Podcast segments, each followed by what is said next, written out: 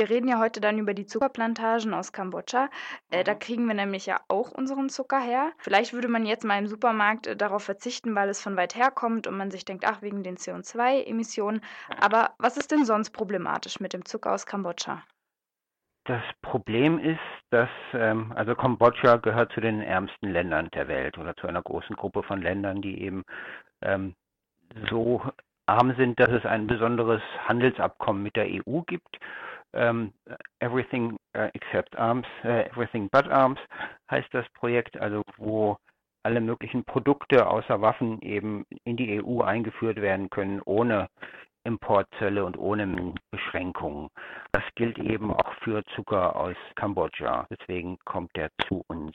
Und eben dieses, dieses Handelsabkommen hat aber jetzt nicht dazu geführt, dass eben der Bevölkerung in Kambodscha geholfen wird, was äh, das eigentliche Ziel ist, Armutsbekämpfung, dass man die Wirtschaft ankurbelt, sondern es äh, hat eigentlich nur dazu geführt, dass große Unternehmen angefangen haben, dort dann Zucker anzubauen, Plantagen anzulegen und dafür die Bevölkerung zu vertreiben.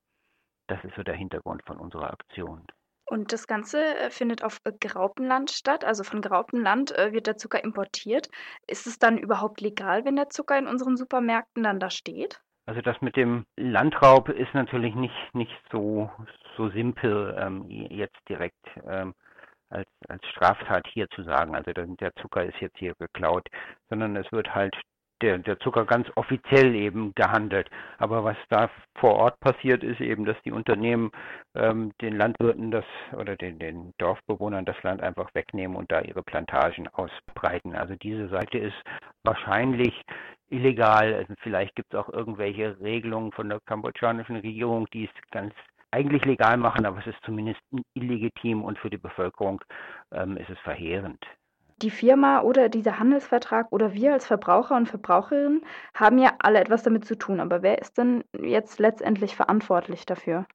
Also Ansprechpartner hier ist ganz klar die Europäische Union, also da dann die EU-Kommission, weil eben dieser Handelsvertrag zwischen der EU und Kambodscha und anderen Ländern zu diesem Elend führt. Also es, äh, die Forderung ist eigentlich die, diese, diesen Handelsvertrag so abzuändern, dass er eben nicht solche negativen Auswirkungen hat. Also sicherzustellen, klar, wir wollen fördern, dass arme Länder Handel treiben und es ist ja auch eine große Forderung eben, dass landwirtschaftliche Produkte hierher gehandelt werden dürfen, statt dass der europäische Markt abgeschottet wird oder, oder sogar noch ähm, Exporte von Europa aus gefördert werden. Also das wollen wir ja alles, dass äh, Kambodscha unterstützt wird.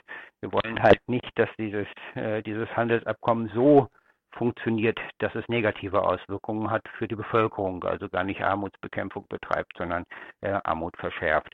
Also deswegen ist das an die EU-Kommission gerichtet. Also die Politiker müssen was tun. Und das EU-Parlament hatte auch schon eine Resolution verabschiedet, 2012, in diesem Sinne eben dafür zu sorgen, dass negative Auswirkungen vermieden werden. Die EU-Kommission hat da bis jetzt allerdings nicht darauf reagiert. Ich habe auch ein Zitat in Ihrem Magazin gelesen, da steht von, von einer betroffenen Familie in Kambodscha, wir hatten Mangos, Cashews, Reis, Melonen, alles ist zerstört. Jetzt haben wir nur noch ein paar Quadratmeter Land für Gemüse. Das heißt, dafür, dass äh, die EU äh, diesen Zucker haben kann, verarmen diese Menschen, oder wie kann man das denn verstehen? Genau, im, im Prinzip ist das so. Also die EU hat eben dieses Handelsabkommen aufgelegt, angeblich zur Armutsbekämpfung.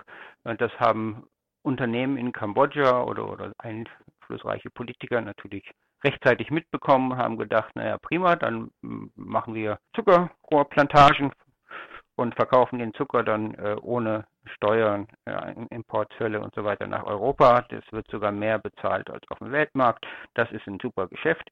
Und dass da Kleinbauern leben oder Dorfbewohner leben, das ist dann diesen Geschäftemachern egal. Ne? Dieser eine einflussreiche Tycoon äh, sogar eine Art Primatarmee, Privatarmee unterhalten soll. Also der war dann nicht zimperlich, ne, sondern wenn das äh, große Geschäft winkt, dann werden halt da die Leute einfach vertrieben, ihre Hütten werden niedergebrannt.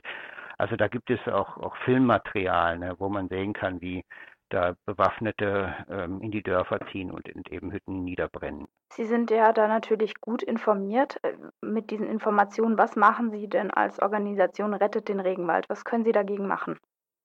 Also erstmal die, die Informationen zu diesem, Zu diesem Fall haben wir zum Großteil von einem Journalisten Kurt Langbein, der hat einen Film produziert, der jetzt gerade auch in die Kinos kommt, eine Dokumentation über Landraub.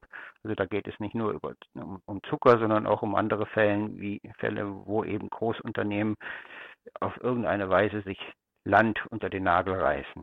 Und da ist Zucker ein Beispiel. Also von dem Kurt Langbein haben wir viele Informationen bekommen. Und was wir in diesem Fall eben machen können, ist im Prinzip zunächst mal darauf ausgerichtet und vielleicht sogar beschränkt eben an hiesige Politiker heranzutreten, also an die EU-Kommission und da Druck zu machen. Also wir haben ja kaum Möglichkeiten, irgendwie in Kambodscha was zu tun gegen irgendwelche sehr einflussreichen Leute, die einflussreiche Unternehmen haben, sondern ist, der Hebel ist eigentlich hier die europäische Politik. Und wenn man jetzt ähm, als, also jetzt zum Beispiel als Hörer oder Hörerin sowas äh, auch nicht unterstützen will, was kann man denn machen? Muss ich jetzt zum Beispiel auf mein Marmeladenbrot und auf meinen Zucker im Kaffee verzichten? Das ist aus vielen Gründen sowieso gut. Aber äh, nee, das, also ein Weg ist natürlich, äh, unsere Petitionen zu unterzeichnen. Äh, das geht ja relativ einfach online. Man kann natürlich auch seinen eigenen EU-Abgeordneten irgendwie ansprechen. Ne? Die sind ja alle irgendwie mit E-Mail oder Telefon oder so zu erreichen. Und die zu sensibilisieren. Äh, wahrscheinlich weiß es nicht jeder EU-Abgeordnete, sondern nur die, die mit Handelspolitik und Entwicklungspolitik und so weiter befasst sind. Also wenn man da seinen eigenen Abgeordneten sagt, hier guck mal, was die EU da für einen Handelsvertrag hat und was dabei rauskommt, dann kann das schon auch helfen, ne, wenn man diesen direkten Weg geht und, und über, über Politikeransprache. Das heißt, einfach ansprechen und wenn man äh, das vielleicht nicht möchte, dann kann man auch einfach Ihre Petition unterschreiben.